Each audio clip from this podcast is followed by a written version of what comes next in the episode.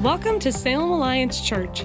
For more information about this podcast and other resources, please visit us at salemalliance.org. We hope you enjoy this message by our guest speaker. I want you to take your Bibles today and turn to Philippians chapter 2, if you would. Philippians chapter 2, Paul is going to give us a metaphor. Now, this isn't an English class, uh, but you remember that when we put words into a picture and kind of use that to guide our lives or explain our lives in somewhere, we call that a metaphor. we do it all the time with phrases like, um, I'm in over my head uh, I'm stuck in third gear, uh, got caught in a whirlpool, got too many plates spinning, um, banging my head against a wall. Maybe you've referred to issues as snowballing or a leader as stonewalling or falling asleep at the wheel. There's all these phrases that we use. I challenge people to be students of our own language. Are you listening to what you're saying? A lady told me recently, I'm bipolar in how I lead. And I didn't feel like that was a really, um, you know, mobilizing metaphor. Now, what she was saying was that she was ambidextrous, that she was able to do it in multiple ways. And so I said, I think ambidex- being ambidextrous is your better metaphor, if you can say the word, to use it. Um, or, or the youth pastor who said to me, You mean I should change my metaphor from being a crack cocaine dealer? Well, yeah, but you probably should change your metaphor. But what do you mean? He said, Well, uh, kids come in on Wednesday night and I kind of get them high and hope they last until Sunday and, and we do it all over again. And I go, Oh, that's an awful approach to ministry. And yes, change your, change your metaphor, please, please. Uh, so, this passage of Scripture, Philippians 2, I'm going to start in verse 12, middle of the verse a fascinating command Continue to work out your salvation with fear and trembling. What you've been given as followers of Jesus is such a holy, precious, beautiful, incredible thing. We should hold that in, in kind of an awe kind of way and to not just be passive about it, but to be developing that walk we have with God. But it's not all on our shoulders. Create the energy for that. Look at the beautiful promise in verse 13 For it is God who works in you to will and to act according to his good purpose. There's a way that God wants us to live in this life. We know that. And what God beautifully does is actually shape us from the inside out so that we want to do what he wants us to do and then gives us the power to be able to do it. As the woman that I just met, again, uh, 22 years clean and sober, three and a half years clean and sober on the front. So um, the power to do that which God has called us to do comes from him. You'll hear more about that when you come back next week. Verse 14 every mother in the room is going to say, Amen. Do everything without complaining or arguing. Kids, teens, if you want it, husbands, if you want to give your wife a great Mother's Day present, go for 24 hours without complaining or arguing, and it would be a great gift to her, so that you become blameless and pure, children of God without fault, in a crooked and depraved generation. A crooked and the Greek word twisted generation, something that was created in a beautiful form that has now been deformed, twisted totally out of shape. Uh, and so Paul is saying we live in a crooked and twisted generation in which you shine like stars in the universe against the dark backdrop of space, against the dark backdrop of a twisted and depraved generation, ethically untethered, morally unbounded, a crooked and depraved generation, the dark backdrop, the deep night sky, against that backdrop, you shine like stars. And we all know that the darker the backdrop, the brighter the light that shines. Now, that's the metaphor that you, church, are shining stars against a dark backdrop. I want to get really specific about that today and tell you some of the dark backdrops that are in this world no news there. You watch it on the news every night or every time you turn the news on your phone. We're seeing dark backdrops. I want to tell you how the light is shining against those difficult settings. For example, the dark backdrop of terrorism. Doesn't get much uglier than that, does it? Well, I was in a North African country not real long ago having breakfast with Mo. Mo made it with his own hands. I didn't know that eggs could have so many flavors. Wow. I had no idea what he was doing with those eggs, but it was great. And I don't know the name of that dish, but can I have seconds on that, please? This is like really good. I asked Mo, oh, tell me your story. He said, Well, I was a son of a watermelon farmer, grew up as an 11 year old. I'd be laying out in the fields in the middle of the night protecting the watermelons from getting stolen. And I was laying there looking at the sky, wondering about God. How do you get to know God? And I grew up and got recruited to be a terrorist fighter, and so I was in the mountains getting trained in, in the fine art of terrorism. He looks at me as we're having eggs and said, I was trained to kill you. And he goes back on just eating the eggs. And but I had two problems up there in the mountains in my training terrorist cell. Uh, one, I really didn't have it in my heart to kill people. This wasn't uh, that much interest to me. And secondly, I really wanted to have a relationship with God. But in my in Islam, you get to know about Allah, but you don't have a relationship with God. How do I have a relationship with God? Then I had a thought. Maybe if I could find a Bible, I could get to know God. Where does a guy in a mountain terrace cell get that thought? I'll tell you where he gets the thought through the direct answer of your prayers as you're praying for God to advance His Spirit in this world. And Mo has this thought if I could find a Bible. It took Mo six years to find a copy of this. You see, this is banned, outlawed, feared in many countries of the world. The truth will set you free, and what some countries are afraid of is free people. And Mo took six years later, finally got his hands on a copy of the Bible with his brilliant intellect and his passionate heart, he devoured the scriptures, met Jesus Christ, found that Jesus was his way to have a personal relationship with the living God. Today, Mo is the, a doctor of philosophy in the National University System and the pastor of the baby church that is growing up in his country, the first in his city. And if you visit his church, which I had the privilege of doing, the young guys at the gate will scan you to make sure there's nothing too much underneath your coat, that you're not a suicide bomber coming into the service. Mo, a bright light shining against the backdrop of terrorism. How about the backdrop of closely related war in general? Uh, the Syrian civil war has been raging for five years now. It grieves us to see this news. Do you know that you've got 18 sister churches worshiping Jesus in Syria today, faithfully proclaiming the name of Jesus in Syria today? Half the congregation no longer lives in Syria. You guys were you guys have fled to places like Berlin or France or Sacramento or wherever. You guys didn't have enough money to flee. You're still living in your country, but the church is just as full today. From every report I've heard, the church is just as full today because of all the people that are coming in to find out about this Jesus and, and, and to discover a, a different way of belief and thinking. How about the backdrop of poverty? A few weeks ago, I was in the Philippines and I found myself in a squatter settlement, an informal settlement. Hardworking people who uh, will never have, make enough money to be able to have land of their own. And so, with political posters and scrap metal and cardboard, they've uh, uh, put up a little shanty to protect themselves from the torrential rains and the uh, oppressive sunshine. But, but there, uh, thousands of people in this community. I met Anna Lou. Anna Lou grew up as the youngest of nine kids. Her mother died when she was two.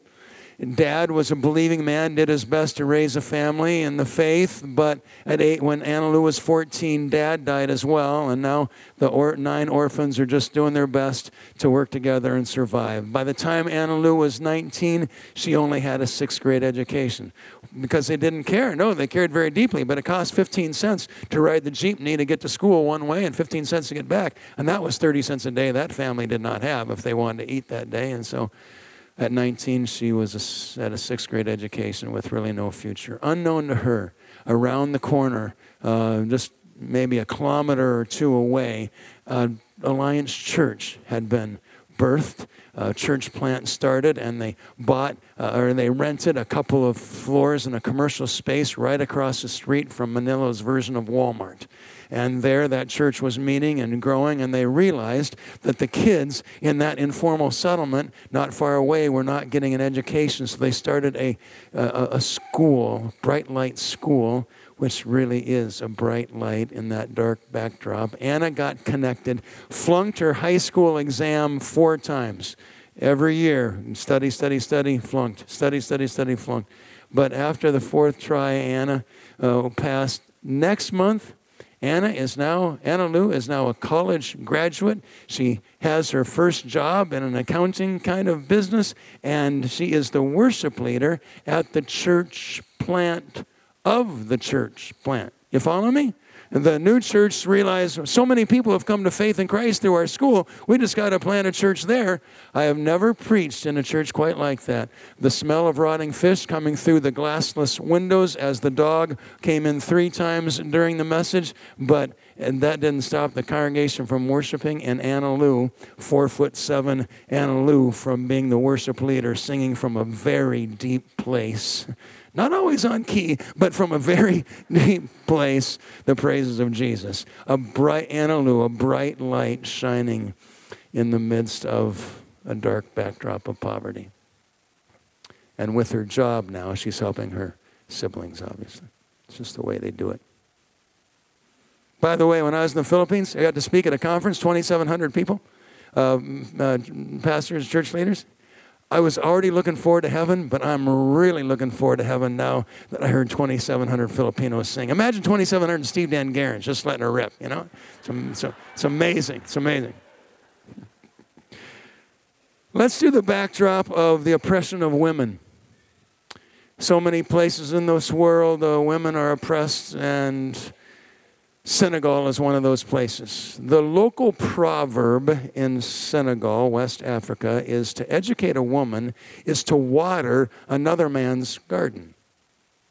Why would you bother investing so that your, uh, your daughter could get educated when she's just going to go get married and be part of some other family and you're going to lose that investment to another family? So, therefore, illiteracy among females in Senegal is very high.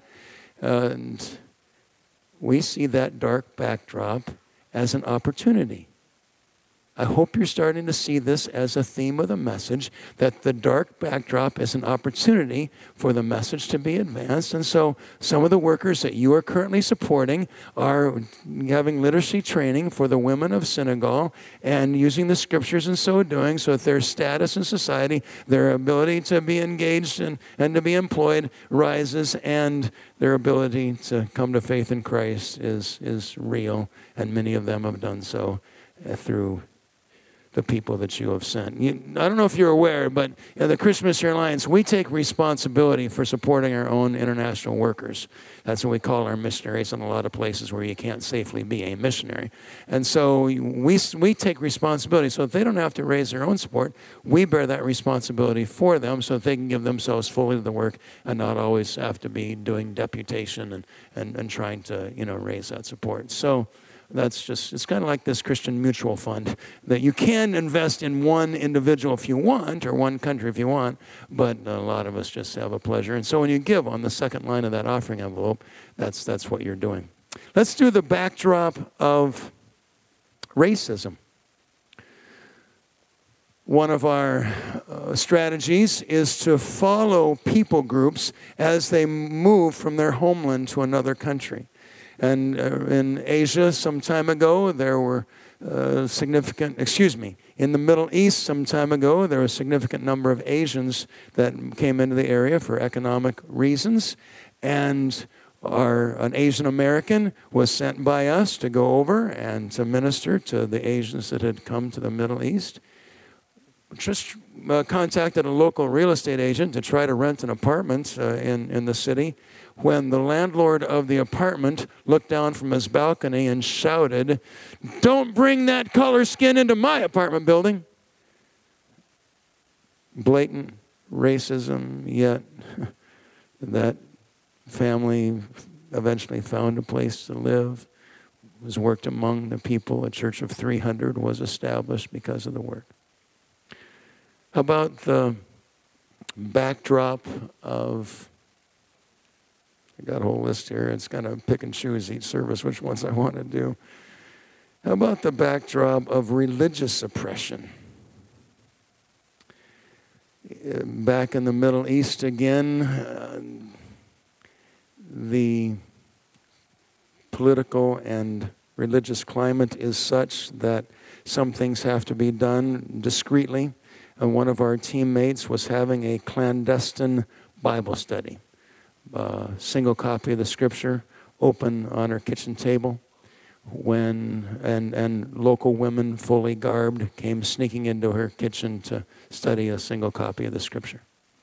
While they were having the bible study one of the local women interrupted our teammate and said i'm sorry i don't want to embarrass you but you're just learning the arabic language you probably don't realize what you just said you just told us that we could be forgiven of everything that we've ever done Certainly, I misunderstood your Arabic because that's impossible.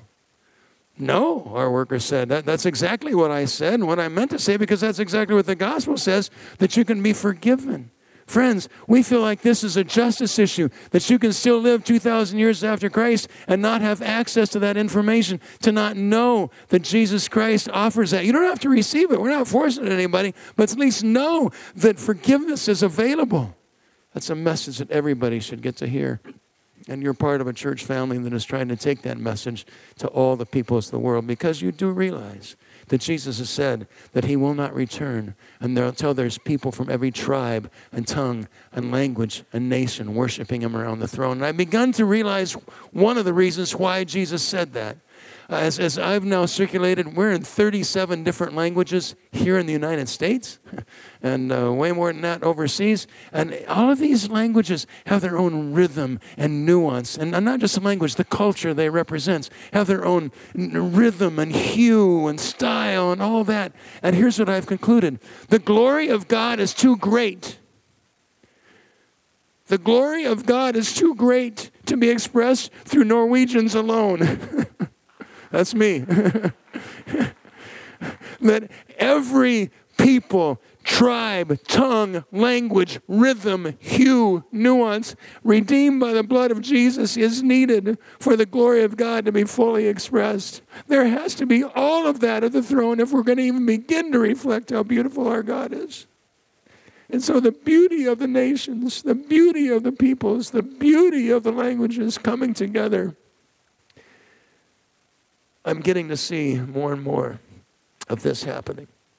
Just last year alone, 60,000 people came to faith in Christ in Vietnam, where they're having, in, the Vietnamese church leaders said to me, We're being given greater permission to ask for permission. I love the sentence, acknowledging we're still in a communist country. You know, they, they run a lot of stuff, but, but our latitude, our capacity is, is growing and growing. Let me do just one more. How about the backdrop, the dark backdrop of ridicule? Scorn. Was in the Philippines, as I mentioned, and heard a story there of uh, see, what we do, we, this isn't colonialism. We're not trying to run the whole world from the United States. And this, we're not trying to create independence either. That when we go into a country and establish a church, the, the locals uh, support their own pastor and then begin to train their own pastors and then lead their own uh, con- congregations and denominations. And so I now have almost 60 peers around the world of the presidents of other Christian Missionary Alliance uh, of other nations. And you'd love the guy from Mongolia and the guy from uh, uh, Cuba is fantastic, and oh, these are just really fun people for me to associate with. And so uh, I'm, I'm in the Philippines, and we've got eight Bible schools there, and I hear the story of one of the graduates of a Bible school some years ago that got called to a church, but also felt like he needed to go out and take the gospel where it had not been taken yet. And so uh, he took a four-day trek uh, through the remote areas to get to a village that had never heard the message, never seen a Bible, didn't know who Jesus was. And um, for a week, he under a mango tree, uh, he preached and he sang and he prayed. And uh, after being there for a week, four men became true disciples and followers of Jesus Christ, despite the fact of being ridiculed and scorned by their wives, their families, the entire village, the crazy men uh, who, who accepted this foreign concept of a foreigner named Jesus, and they had no support.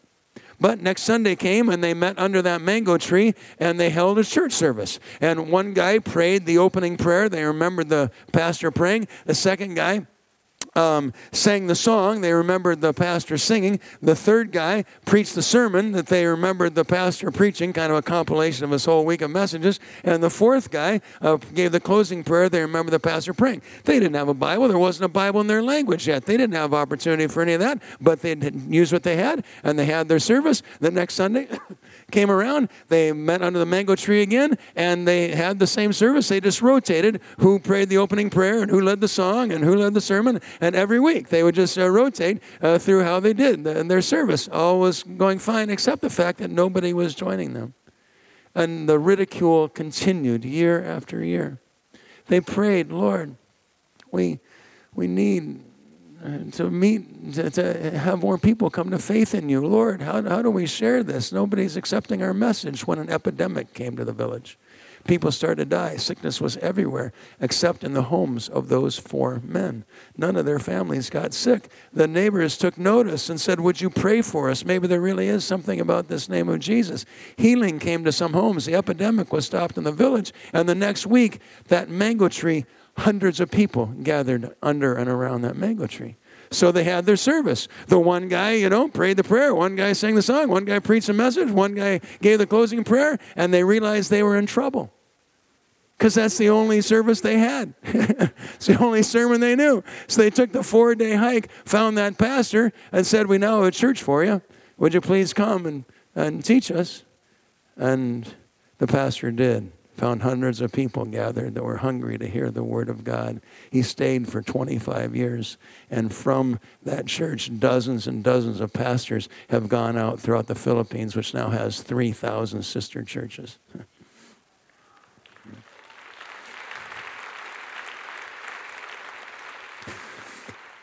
So I trust you're getting the basic one point message I've got today. Dark backdrops are dark. We're not denial kind of people, pretenders. Oh, everything's a, no, it's ugly, it's crooked, it's depraved, it's totally a mess.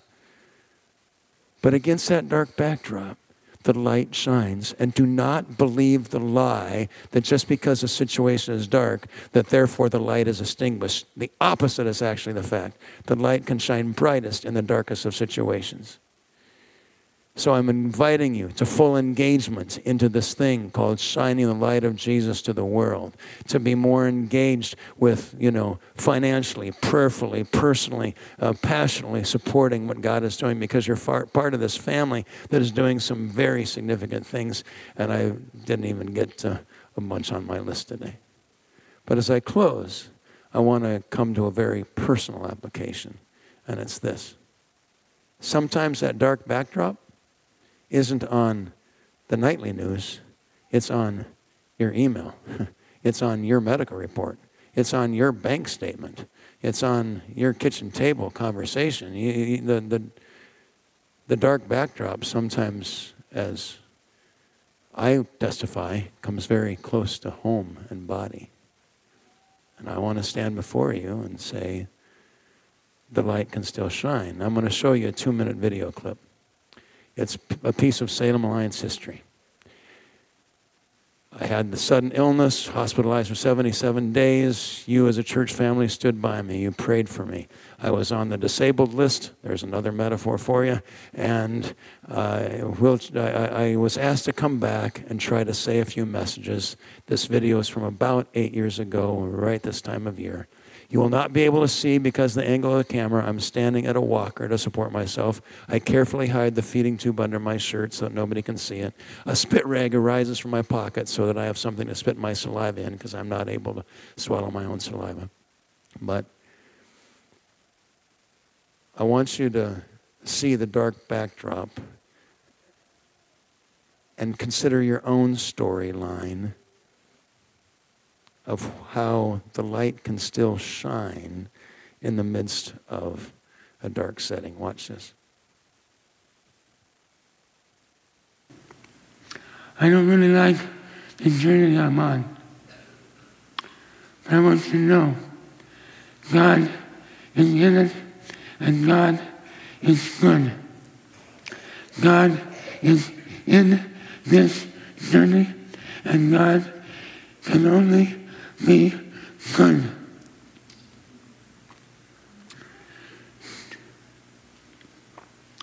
He is to me forever praised. Some of you don't like the journey. You're not either right now. You're in a, you're in a tough, a tough spot.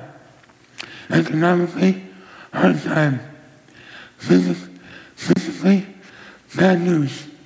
Relationally, tough situation. Emotionally, struggling. Please know that he, according to Psalm 139, according to Psalm 139, he is the God of the light and the darkness. Too much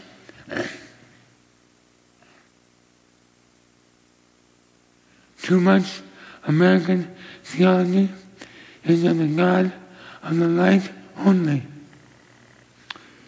But the scripture is clear that he's the God of the day and the night, the light and the dark. The victory and the battle. The battle. Job didn't like his situation. Jeremiah didn't like his life circumstance. Jesus didn't like being in the garden. I don't like my situation. But God is it, and God is good.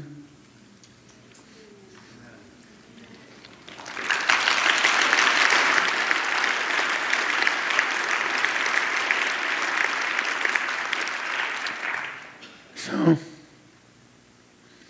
if you understood any of that, congratulations.